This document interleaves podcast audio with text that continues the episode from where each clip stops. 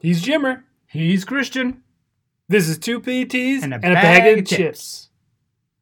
Today we're going to be discussing iliotibial band syndrome, also known as ITBS. Not to be confused with irritable bowel syndrome. That's an easy area to get confused with. It's the same initials. It is. And then Mhm. we're going to cover kupuk, which is an Indonesian shrimp Cracker chip. chip, thing. It comes in a bag. It looks like a chip. We're calling it a chip. Sometimes it comes if you get it in, in the, at the restaurant in Indonesia. It comes in like a big, A big sheet. Yeah. it does come in big That's sheets. even yummier. That- But you can't find those here. We have to go chip. We have to get them at our local Dutch store, Yes. Ape store. Double Dutch. Double Dutch. It's doubly delicious. It is yummy. And we're eating it today with Bindis sauce, Bindashaus. peanut sauce, It's yummy. also an Indonesian staple. Yeah. You get it on your uh, rijsttafel. If you go out to Rijsttafel. dinner in, um, in the Netherlands to an Indonesian restaurant, rijsttafel, rice table, comes with all kinds of dishes, including kroephoek and pindasaus. It's delicious. And, Highly recommended. and nutritious. I think nutritious is appropriate. There's lots of vegetables. Iliotibial band syndrome. Basically, we know this as lateral knee pain. Yes. Or ITB clicking syndrome, Does knee happen. popping syndrome. So what's happening here is essentially the distal portion of what we That's- call the iliotibial band sort of rubs over the lateral femoral condyle. It's a big word, distal. That Yeah. means, That means the far end, yeah, away from the center. away from the, the middle. So the pain is usually on the outside of the knee, can be on the outside of the thigh, but it's usually more located towards the outside of the knee. It can click or pop, it doesn't have to. It usually hurts when you're going downstairs or if you're running downhill. Eccentric loading, That's right. So doing a mini squat um, on the downward face, it will hurt. sitting into a chair is worse than getting out of a chair. Correct. Kind of an interesting tidbit though. Very common. Common in runners, common in cyclists, common in people who do a lot of squatting. And very easy to resolve. It, it is pretty straightforward to resolve in most cases. It can linger for a long time, especially individuals who like to let it go and not do anything about it. Yeah. It'll go away on its own. Started on its own, it'll go away on its own. Yeah. Unfortunately, with that, um, it tends not to go away on its own. It doesn't. You need a little bit of help oftentimes. Uh, the biggest area of concern for this sort of thing is some sort of biomechanical abnormality, which results in increased knee internal rotation and adduction, so movement towards the middle. So, excessive stresses on the knee coming from weakness in the hip or pronation or being flat footed or having some movement dysfunction in your ankle or your foot. All of those things can contribute to ITB syndrome. As far Other- as treatment is concerned, Well, other areas that contribute are, are poor shoes or shoes that have gone past their mileage. So if you tend to always be a, you know, a four foot striker or a heel striker and your shoe is worn out, those things can definitely contribute to ITB stuff, as well as increased pronation or supination as well can sometimes yes, be an issue. And then inconsistent surfaces. So if you always run on a road that's got a slant to it and isn't flat, that's going to put more stress on the inside or the outside, and that's going to result in additional issues. Or poor bike fit. That's another big one.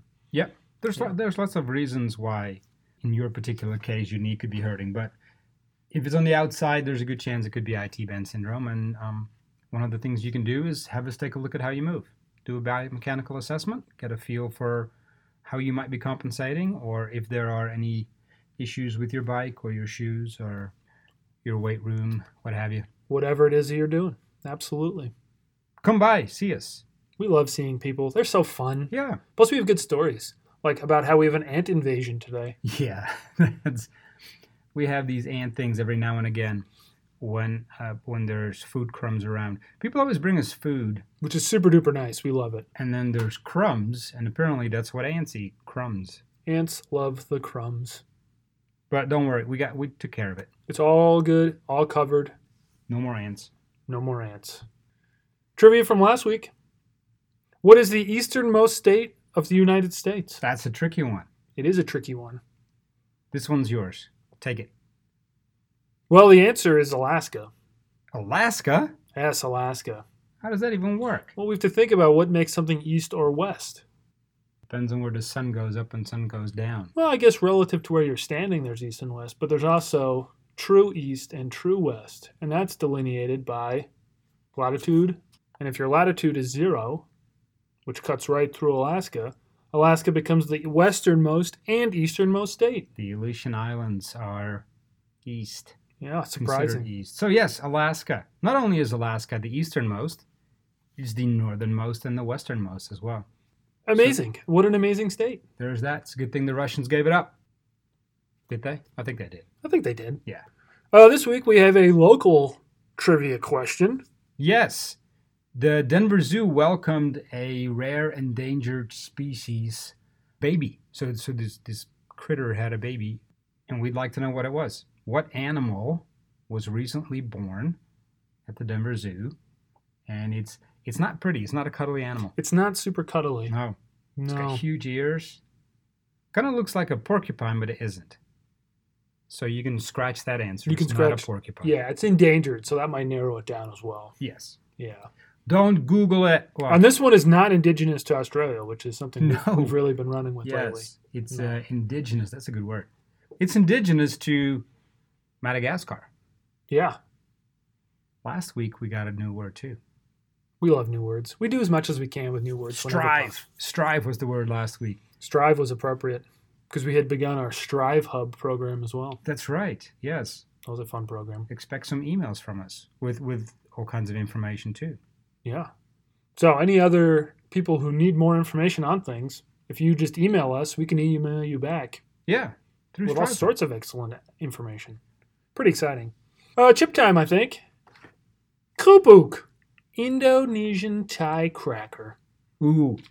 I'm going just plain. It's not with- Indonesian Thai cracker. It's a shrimp cracker. You're right, shrimp. We have cracker. peanut sauce too. Ooh, we gotta dip it in peanut sauce. Mm. Yep. That is some Mm-hmm. good kupuk. The good thing about the krupuk is since it's a shrimp paste cracker, it's um, not super dense. so It's really crunchy and airy. Yeah. Mm, good peanut sauce. And it's not like it has a distinct shrimp flavor. No, that would be That misleading. would be gross. It is yummy. What's the best thing to compare it to? Like a puffed veggie crisp, maybe? Well, like a like a rice cracker, but then good. But 'Cause the airy, rice, yeah, because and rice good. crackers are like cardboard. they are right. not delicious. This is three and a half thumbs up, if there was such a thing. I'm also going to give it three thumbs. Mm-mm. Importantly to note, the chip to air ratio was 60% on this bad boy. Yeah, they don't mess So, around. those- They, this, this is a full bag. Pretty excited. yeah, we're gonna finish this long after the show is done. Oh, yeah. We have to because if there's ants, they're gonna eat it. Can't let those ants eat it. That would be bad news for us. It would be. Well, thank you for listening today. Next week, we're going to go over headache, specifically cervicogenic headache. We'll get more Whoa. into what that is next week. Yep. We're also going to review the Cape Cod aged white cheddar and sour cream potato chip. Christian's gonna review that. This is one of my mother's favorites, so uh, Mother's Day is too far away to wait, so we're going to Wait. do it now instead. Way to go, Hanukkah. Anyone looking for more information about us, physical therapy in general, or the show, check out our website, reboundclinic.com. If you like the show today, subscribe to our podcast, our Instagram, or our Twitter. We'll be the first to hear about uh, our next installment and any updates and information we want to give out during the week. Good stuff. He's Jimmer. I'm Christian. Thanks for listening.